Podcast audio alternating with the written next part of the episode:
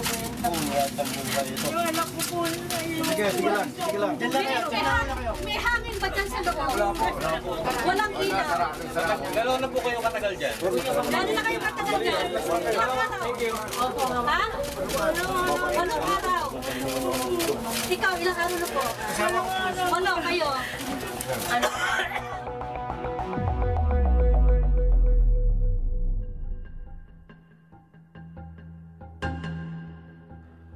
It is the evening of April 27, 2017. These are the cries of detainees in Manila after the Commission on Human Rights frees them from the police.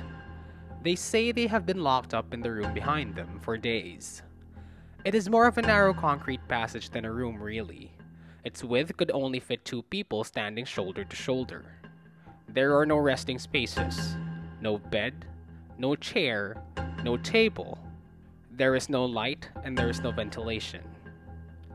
There are two urinals, but they are broken. There are 12 people.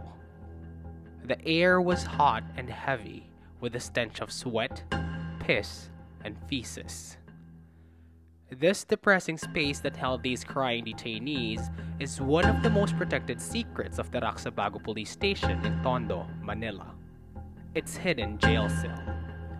As police learned that day, secrets eventually come out. It was only a matter of investigation and a matter of time. Hello, I'm Rambo Talapo. This is Rappler's Crime Podcast, Criminal. In this podcast, we revisit crime stories that are significant in understanding Philippine politics and society. This is our 20th episode, where we will talk about the secret jail cell in Manila. For this episode, I interview Commission on Human Rights Protection Cluster Chief, Attorney Jasmine Regino, CHR Visitorial Division Chief, Attorney Brenda Canapi, and Special Investigators Michael Carino and Alfred Balahola. I am Attorney Jasmine Navarro Regino, the Director of the Protection Cluster. So, being the head of the Protection Cluster, uh, wherein the investigation division is under it, uh, we are monitoring the Raksabago case. Opo, uh, Attorney Brenda Canapi po, uh, Chief ng Visitorial Division ng uh, Commission on Human Rights. Uh, ang Visitorial Division is uh, within the central office of the Commission. So, uh, we act as ano, yung oversight. Uh, we do oversight function of the jail visitation program of the Commission. Uh, Alfred Balahula po, uh, isa po ko sa mga mga investigador na pupunta at nag-raid sa Secret Detention Cell ng Rahabago Police Station. Uh, good morning, Michael Carino from Investigation Office. Uh, kasama rin po ako nung mga nung na nag-raid during nung sa secret cell sa Raksabago. So for today, we have a crowd sa ating podcast. Talagang um, we have four people. So for our listeners, um, mapagkakatiwalaan naman natin talaga ang mga tao ito kasi sila talaga ang nag-handle ng case at talagang nasa CHR para subaybayan yung, progreso ng kaso para mahanapan ng hostisya ito. Kaya simulan natin yung storya. Ang una ko pong tanong ay ano ang sitwasyon sa Pilipinas noong naimbestigahan ng CHR itong kaso na secret jail cell? It happened April 27, uh, 27, 2017. So, May 2016 kasi yung ano eh, yung campaign against illegal drugs. So talagang marami yung naaaresto. So that was really the height na marami din yung allegedly na nanlaban no yung mga pinatay. So yung ating uh, detention faci- uh, facilities during that time eh talagang punong-puno. So, Attorney Jasmine talaga napupuno yung ating mga detention areas kasi nagdadagsaan yung mga suspects na dinadala sa detention center ng police, tama? Mm-hmm. Sa detention facilities. So, not necessarily the secret detention. mga detention facilities at saka yung mga custodial facilities because before they they used to call it lockup cell yung sa PNP. Ngayon ang tawag na is custodial uh, facilities. So talagang intense yung war on drugs at mas marami talaga yung dinadala sa mga detention facilities. Tama po? Kasi talagang in-intensify daw eh, yung salita ni President Duterte. Oo, during that time talaga. Kaya naman itong Commission on Human Rights, eh, uh, buong Pilipinas, yung mga regional offices namin, eh talagang because of the spike in the killings, yung mga extrajudicial killings, eh halos araw-araw during that time and naka-deploy talaga. At uh, hindi kami in a way prepared, ready during that time kasi sa kakulangan ng aming mga investigador. Sa dami talaga ng mga kaso noong 2016. At sa dagsa ng mga tao na mga kaso, paano nyo po na natumbok itong kasong to? Paano to na-investigahan itong secret jail cell sa Manila? We receive a tip, so may informant. So, nung pagka-receive ng information na yon from the office of the chairperson nito, agad-agad yung uh, director ng investigation office then was directed to conduct what we call a surprise visit. So I think uh, yung mga kagrupo ko dito eh pwedeng magdagdag sa aking sasabihin. So a composite team was uh, created headed by then uh, Director Attorney Gilbert Boyser. So kasama yung dalawa di ay, tatlo dito si Attorney Brenda dahil siya ang head ng ano visitorial division at si Michael at Alfred ay sila naman ang mga special investigators ng investigation office. At I think may kasama pa yung regional director ng NCR, si Attorney uh, Diana De Leon. At yung pinasama din yung ating mga social workers under the visitorial division na under ni Attorney Brenda. Attorney Brenda, maybe you could add to uh, to what I just said. So, yun po, uh, yung kagaya ng nasabi ni Attorney Jazz. So, the Commission on Human Rights received information that, that ano, uh, there exists uh, a secret detention cell. Pero in, uh, nung, pin, uh, nung in-inform kami by the chair, hindi pa namin alam where is that uh, located. So, ayun, nag-deploy ng team.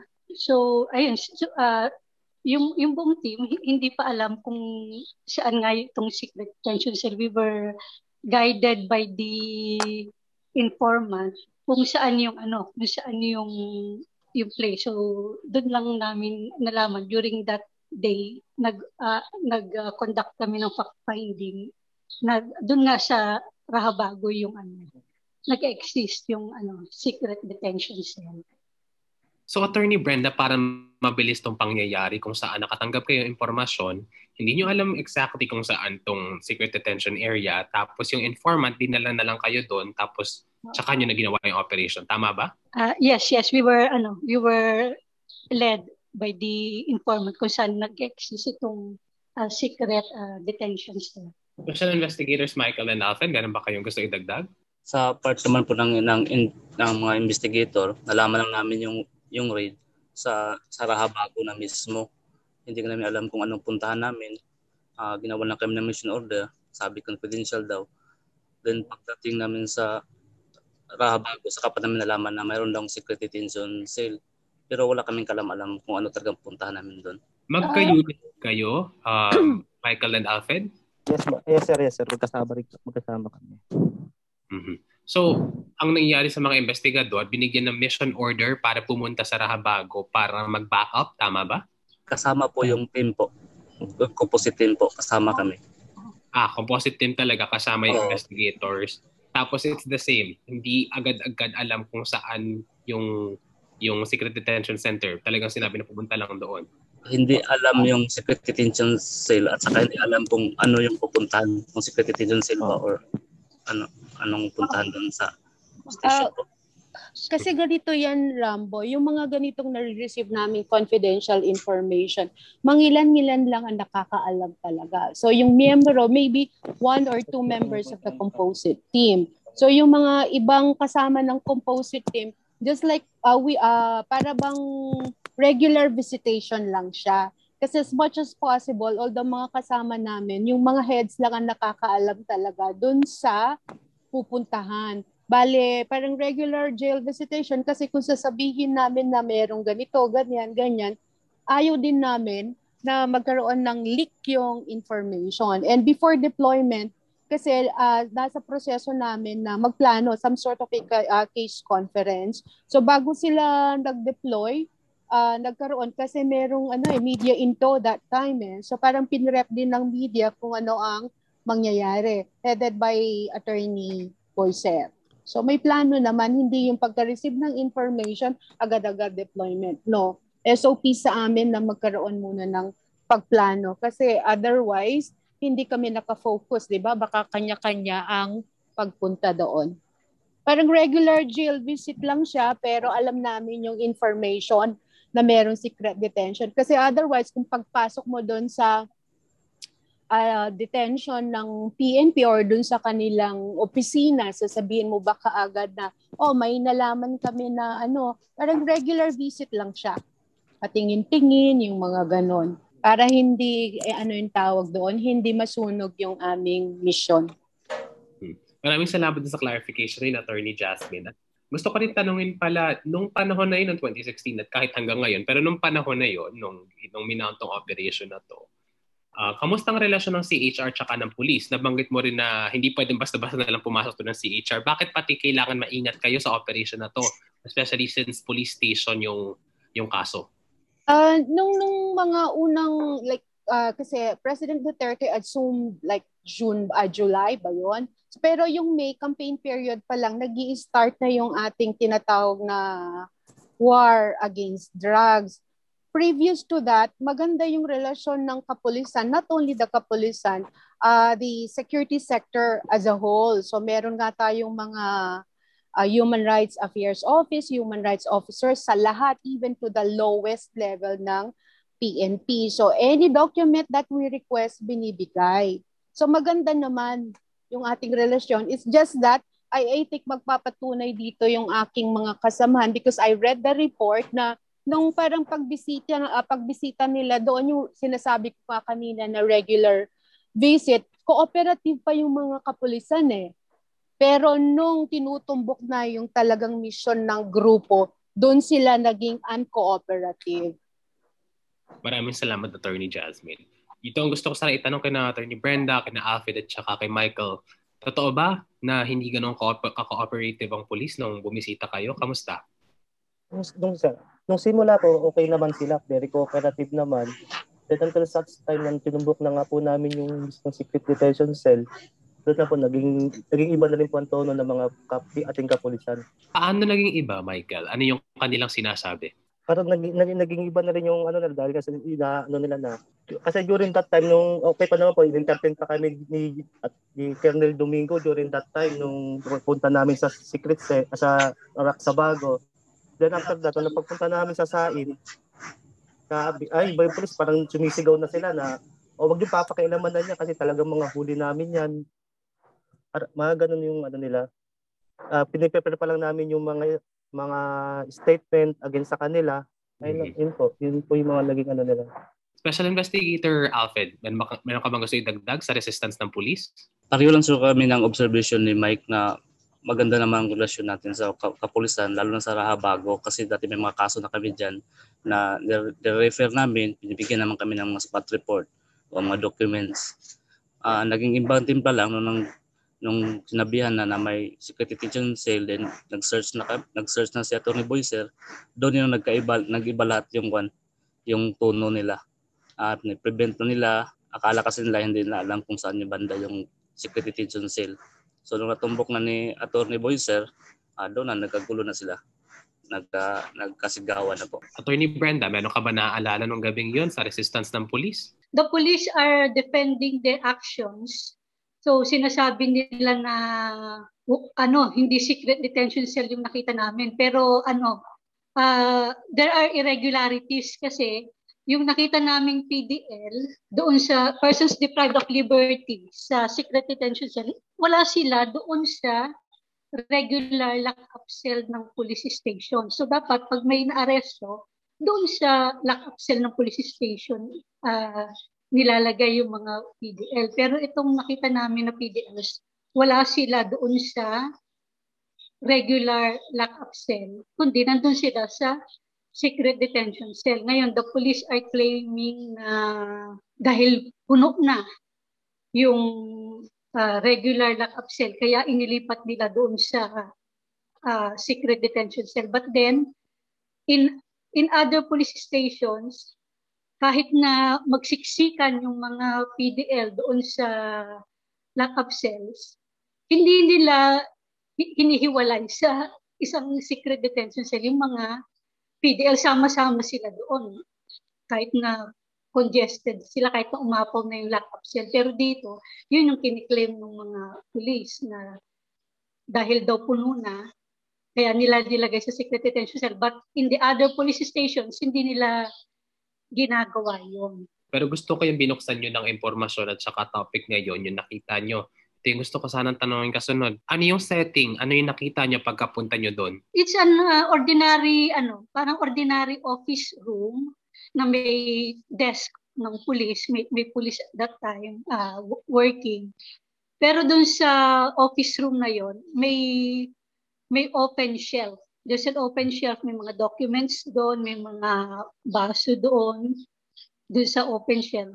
So pag Standing, pas- standing shelf to, Attorney Brenda. Yes, uh, yes, oo. So pag uh, unang pasok mo sa room, hindi mo talaga mahalata na ano na may secret detention cell. It's it's it looks like an ano ordinary shelf. But behind that, nandoon nakatago yung mga det- detainees behind that shelf. So you have to move the shelf para ma-discover mo na may tao doon sa likod ng shelf na yon. Kung hindi mo i-move yung ano, yung uh, shelf na yon, it looks like an ano, it looks like an, an, an ordinary shelf sa isang opisina.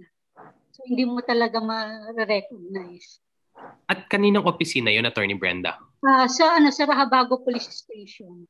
Ano to, parang common area? Ano ba to? Opisina ba to ng police commander?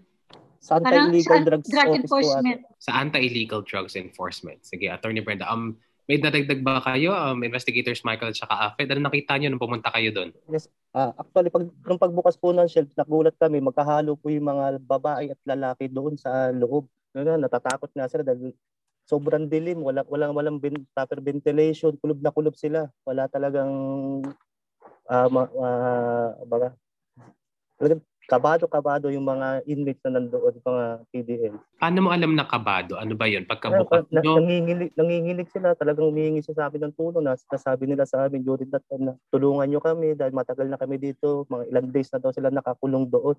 Saka, opo, tapos magkahalo pa sila sa lalaki at babae. paano nyo binuksan yung shelf? As in, tinulak nyo lang tapos Si, inilawan? actually, si, si Atty. Boyser po ang nag-ano yan eh, parang pinus niya. So, gumalaw yung shelf, then diretso niya na po na open. Yung shelf mismo, yung parang pinto na mismo. Wala Oh, siyang parang- pangalawang pinto sa loob. Para, wala na po, parang sliding lang siya eh. Parang ginawang sliding door yung shelf. Oo po. Mhm. Tapos, um, yung police, nung binubuksan niya yon, wala silang resistance, hindi sila pumigil, hindi sila sumisigaw. Ano yung kanilang ginagawa? Po, doon na po, nagkagulatan na lang bigla. Wala, parang nagit na, na-shock din yung polis, na bigla nagkaganuan.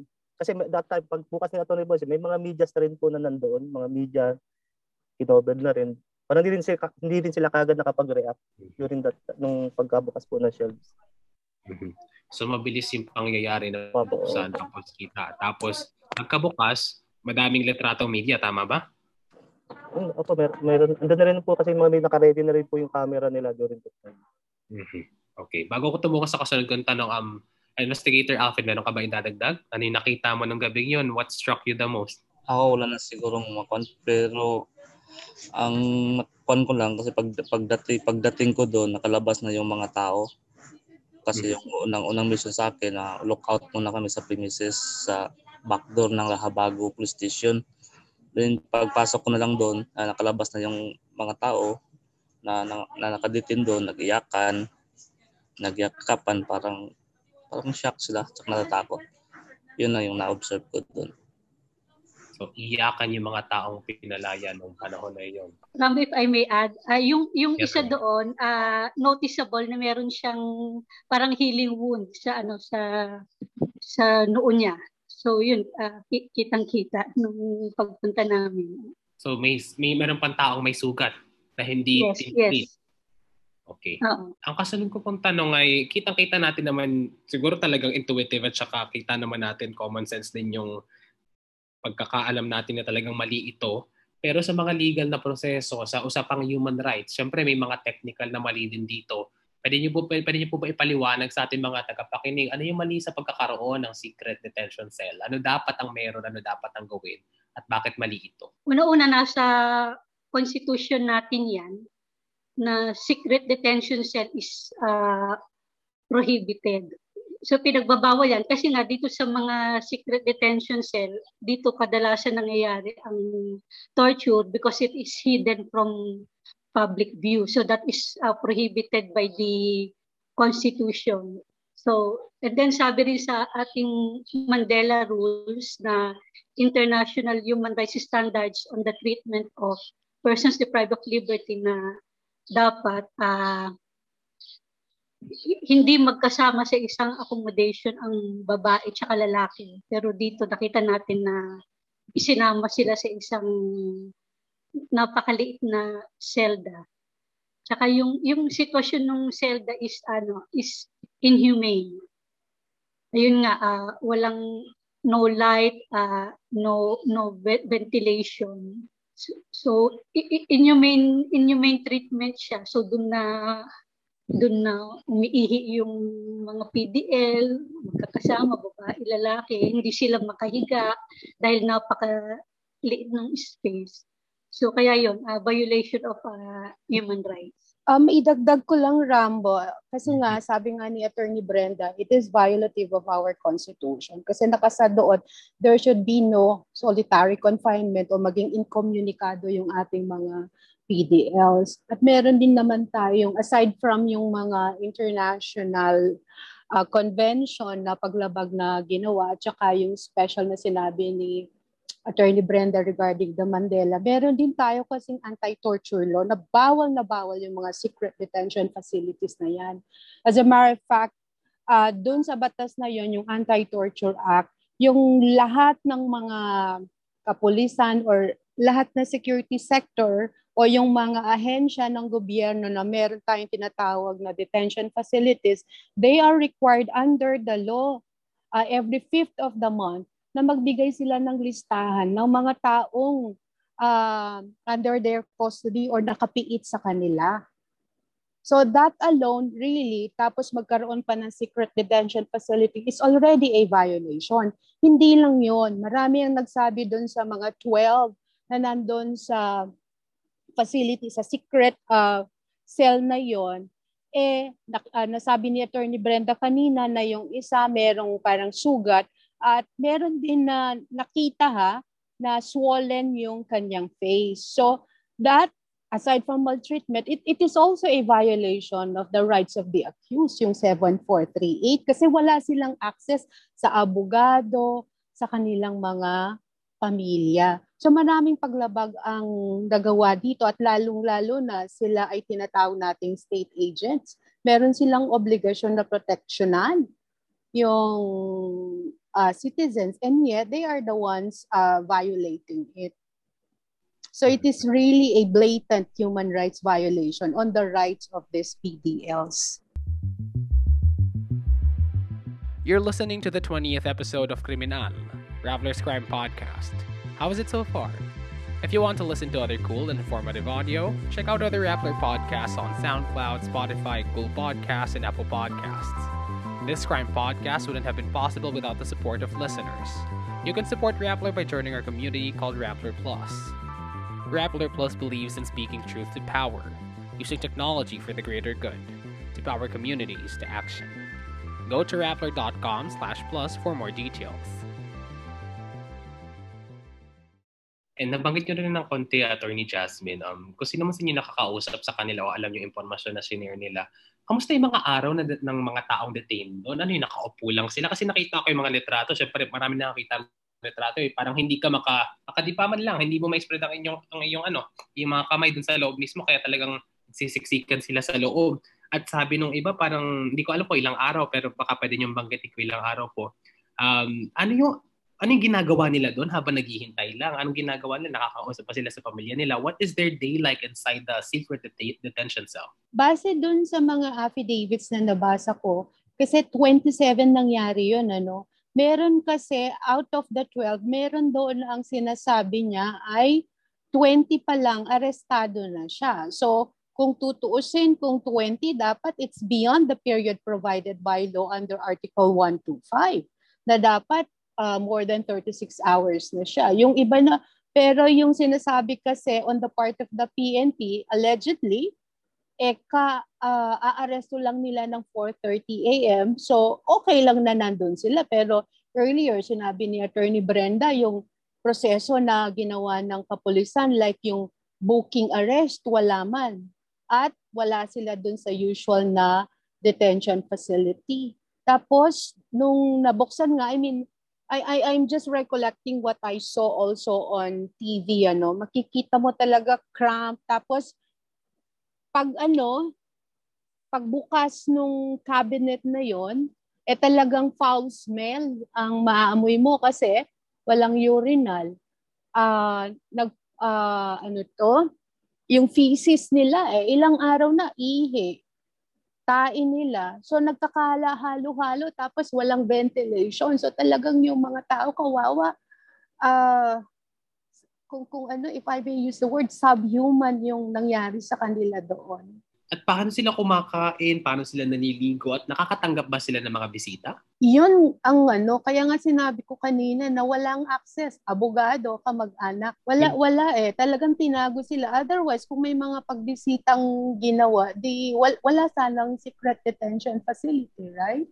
Hmm. Pero yung mga, if you, uh, you read yung mga salaysay nila, talagang maaawa. Kalunos-lunos talaga yung sitwasyon ng mga PDLs during that time.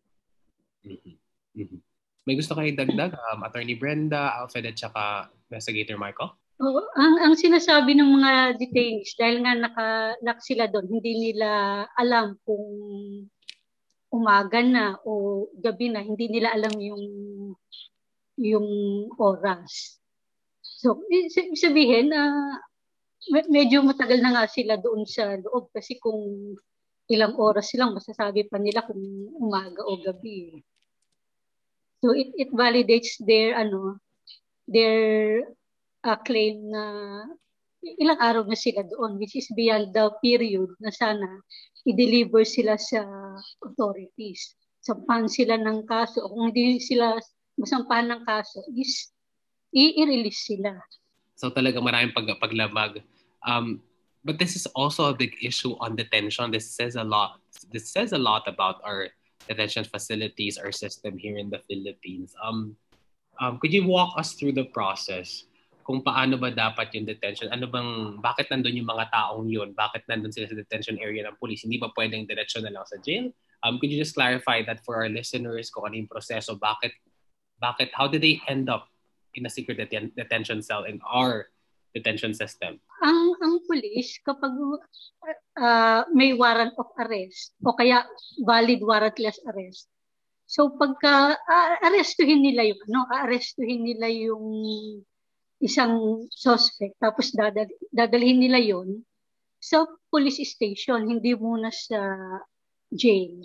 So sa police lock-up cell, so doon magsasampa ng police ng kaso ang mga pulis against the arrested persons, isasumpa nila yung kaso sa prosecutor's office. So ngayon, ang, ang prosecutor, ide-determine niya kung may probable cause ba na ta- talaga bang nakakumit ng crime itong arrested person.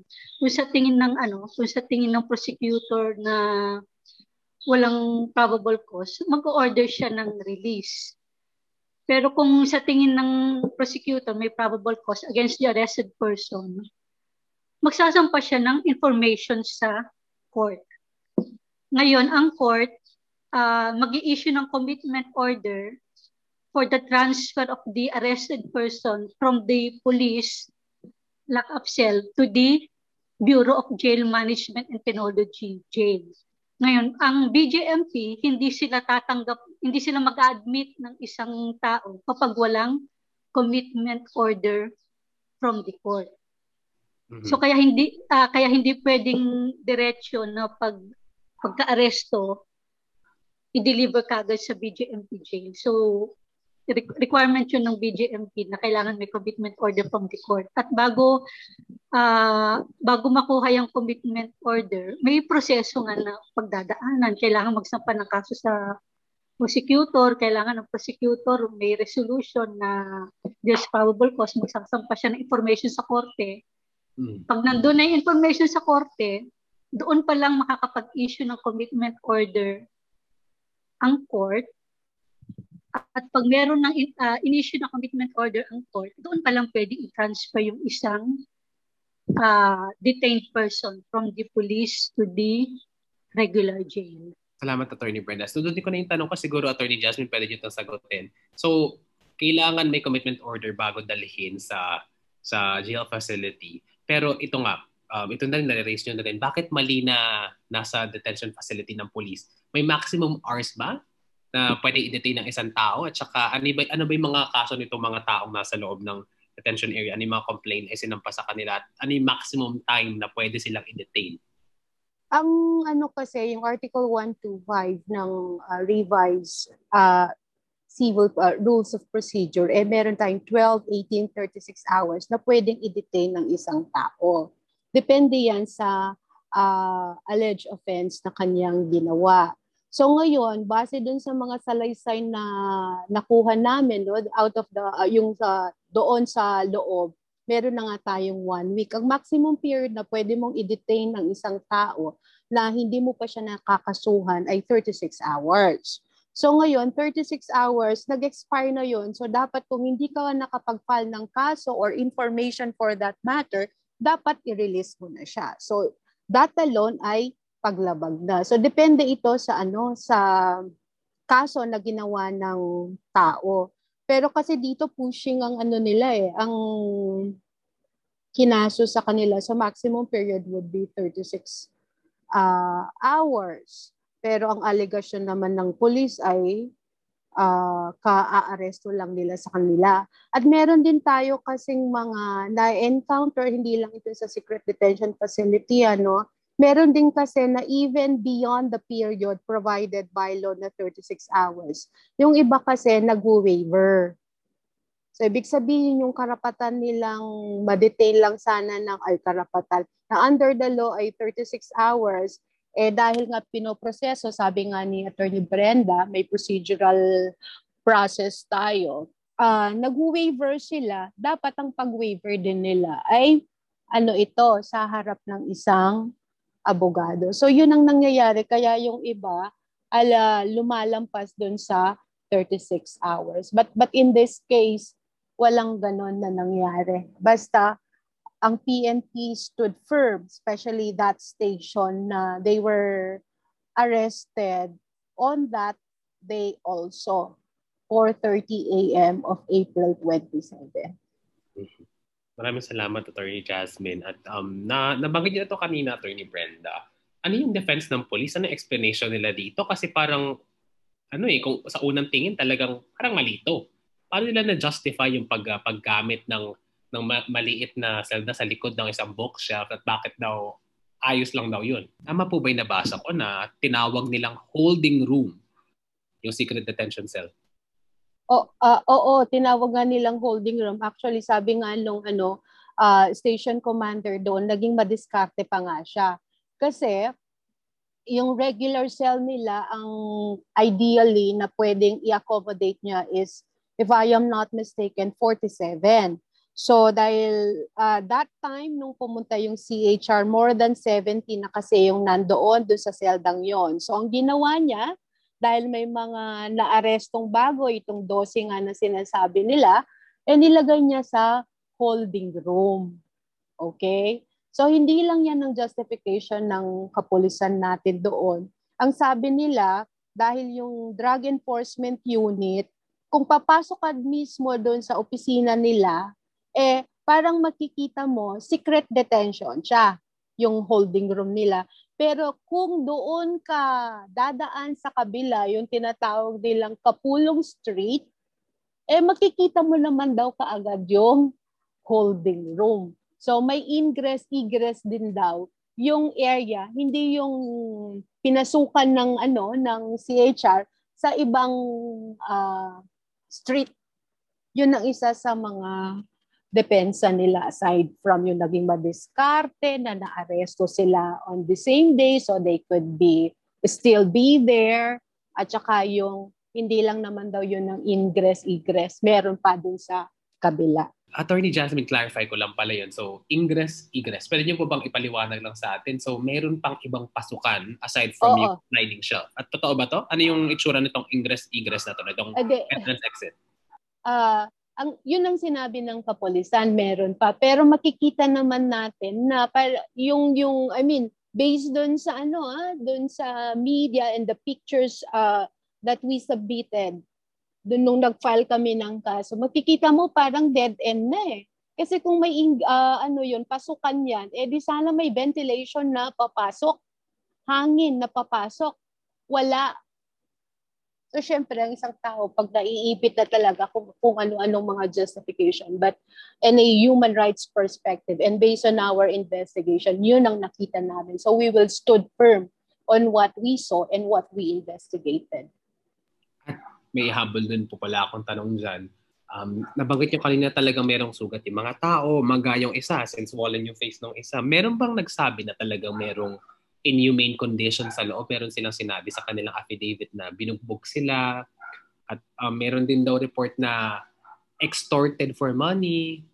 Meron po bang ganong impormasyon galing sa ating mga taong dinetain sa loob? Ah, meron, base dun sa kanilang mga salaysay. Nakasulat doon. Like yung, yung iba, kaya nga nandun daw sila, kaya hindi sila pinafilan ng case, eh, hinihingan sila ng pera. Na ang range ay 12,000, 30, tas meron pang 50,000. So pag nakabayad ka doon, base ito sa ano, ah, sa salaysay ng mga ah, PDLs doon, i-release ka. So yun yung extortion. Kaya nga nag ah, nagsampa kami ng ano eh ng criminal cases against the airing police officers and likewise yung mga administrative ah, charges. At pambubugbog nangyari daw po ba sa loob yun ng ano, detention cell? Yes, meron din doon kaya nga kasa ah, may yung tinatawag na yung partner namin yung MAG nag-undergo ng psychological intervention counseling at nakitaan naman. So marami may mga resulta psychological report na sinubmit kami na nagpapatunay na traumatized at saka may mga swelling, may mga physical infliction of pain yung mga detenado doon, yung mga PDLs. At paano nagpaliwanag ang polis? Bakit daw nagkaroon ng sugat, ng bukol, may may magang mukha ang isang mga isa sa mga deten- detained person sa kanila? Ah, wala silang ano dyan. Hindi nila, parang, they did not touch on that. It's more on yung sa secret. Yung secret detention facility, admit, admitted yan. Pero marami lang silang justification. Mhm. At nabanggit nyo rin ano, Attorney Brenda, Attorney Jasmine na dapat ano, ma-inquest ka agad, dapat mabilis yung processing ng case. May paliwanag ba ang police? Bakit di kaya in-inquest ka agad to mga to? Kasi hindi ba dapat agaran nila tong ginawa? Bakit daw hindi nila ginawa? Uh, yun ang ano, they stood pat on their allegation na yung mga nandoon eh kaa-aresto lang. So ibig sabihin dahil kaa-aresto lang, nandun pa rin sila sa period na, na nasasakupan ng batas. Kaya hindi pa sila nire-release. Hmm, So talagang iba yung time frame para sa kanila. Oo. Mhm, mhm. Punta na ako sa kasunod ko pong katanungan. Um, ito bang pangyayaring to? Ito bang pagtumbok ng CHR sa Secret Detention Cell dyan sa Manila? Is this a first? Is this an isolated case? Recently lang po may ano eh, may na-discover din na isang ano secret detention cell sa ano eh sa Region 7 sa Cebu. Ah, so mukhang nauul- nauulit po siya eh. Mukhang nauulit siya eh. Na posibleng meron pang ibang ah, secret detention cell na hindi pa hindi pa lang nadidiscover as of now. Ito yung ano, after na, no, Attorney Brenda. But before, before this, meron bang ibang discovery ang CHR o ibang human rights groups, investigative bodies na merong secret detention cell na minamanage ang government or state forces? Ah, during that time, parang ah, ano, ito pa lang yung ano, yung na- na-discover during that time in 2017. Tapos, itong mga pangyayaring ito po, so hindi talaga siya isolated case at you fear, sabi niya, Attorney Brenda, you fear that there are other cases of this. May iba pang hidden, secretive, or, um, you know, obscure detention areas that are possible areas of torture as well, illegal, inhumane. What do, what do these cases say about our country, our, our detention system, our justice system? What does this say about us? This in itself is a manifestation that there is a failure of the system. Sa judicial, hindi lang siguro as a whole, ano, kasi like, ba- bakit itong mga ito nandoon ng pagkatagal-tagal na, di ba? So, uh, yung ating kapulisan, do they follow their rules of procedures, yung mga ganun. Tapos may mga allegations ng extortion. So that is plain and simple robbery and extortion, di ba? Pero bilang isang government employee or official, hindi na, hindi nila dapat gawin yun. So may may failure of the system na dapat siguro tingnan natin, reviewin natin. Ano ba ang pwede natin gawin? Anong magagawa natin? Kaya kami naman sa CHR, eh, uh, ginagawa namin yung aming mandato. So kung may mali kaming nakita, eh, sinasabi namin. And we conduct investigation for that. Opo, yung uh, condition po ng ating facilities ngayon. So, congested siya. So, sa mga police lock-up cells, uh, walang budget for food na for three times a day na binibigay sa ano sa mga PDL. So, uh, they rely on ano food given by visitors, yung mga dalaw, o yung mga pulis nag, uh, nag, nag-aambag din para may makain yung PDL.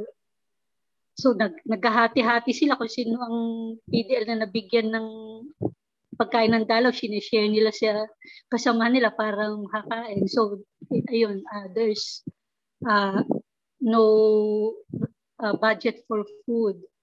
Tapos congested ang ating mga facilities so nag-exceed beyond the ideal capacity. So may mga nagkakasakit na BDL na hindi lang yung mga usual illnesses kundi nagkakaroon din ng COVID sa police station, sa jail, sa national penitentiaries, may mga namamatay na PDL because of lack of uh, medical uh, attention, kulang ng doctors, nurses, ng mga facilities sa loob ng kulungan.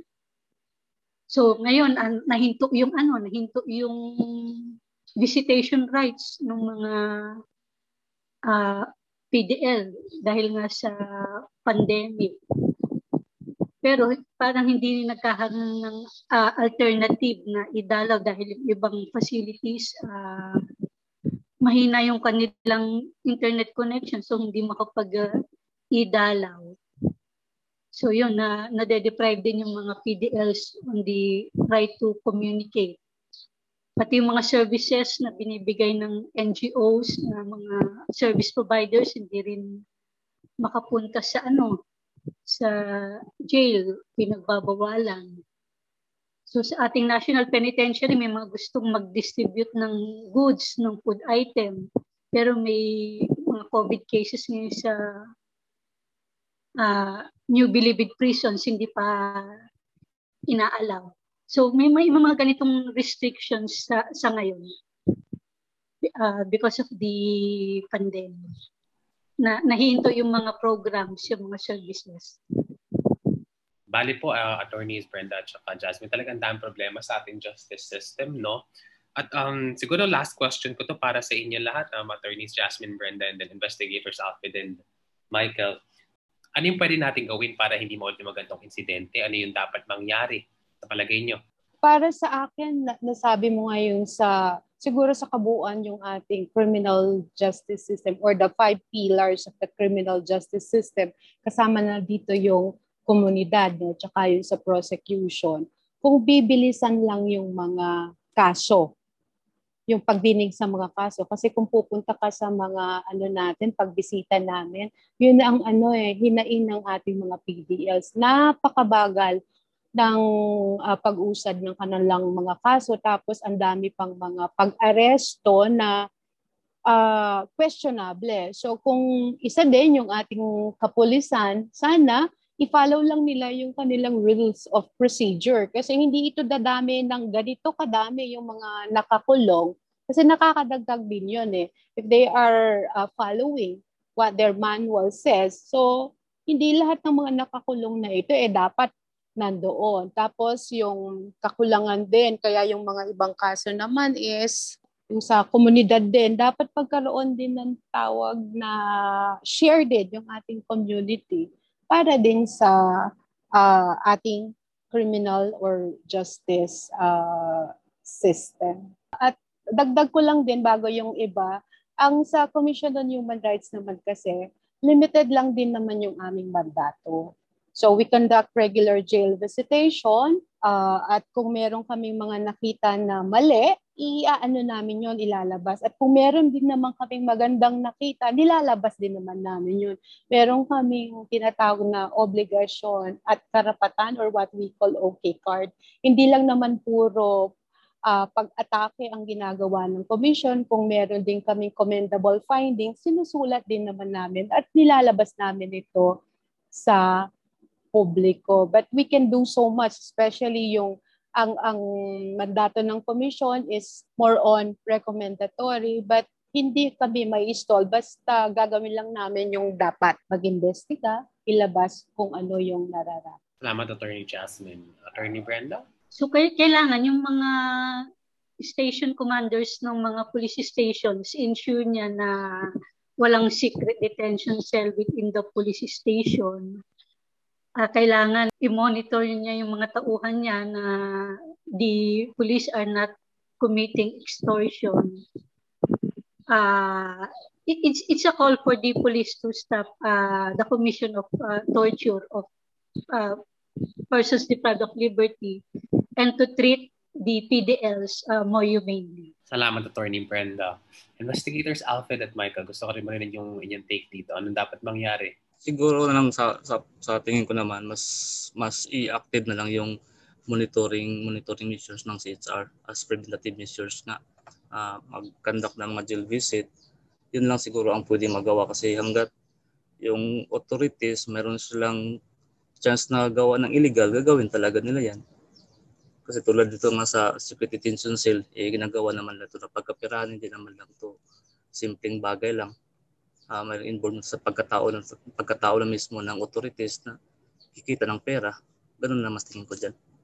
Yun lang po siguro. Salamat, Investigator Alfred. Uh, Investigator Michael. I agree naman kay sa sinabi ni Alfred na siguro nga i-intensify na ng Commission ng Human Rights yung, yung, yung mga jail visit natin para maiwasan na yung mga ganitong insidente na yung magkaroon sila ng mga secret jails. Attorney Jasmine, may gusto pa kayo idagdag before we end this? Wala na po. Um, eh, siguro pang ano na lang, pang huli, kung uh, sa tingin nila ay merong paglabag sa kanilang mga karapatan, I think sa website naman namin yung aming mga hotlines. So any time of the day or night, pwede silang humingi ng tulong sa Commission on Human Rights. Maraming salamat, Attorney Jasmine.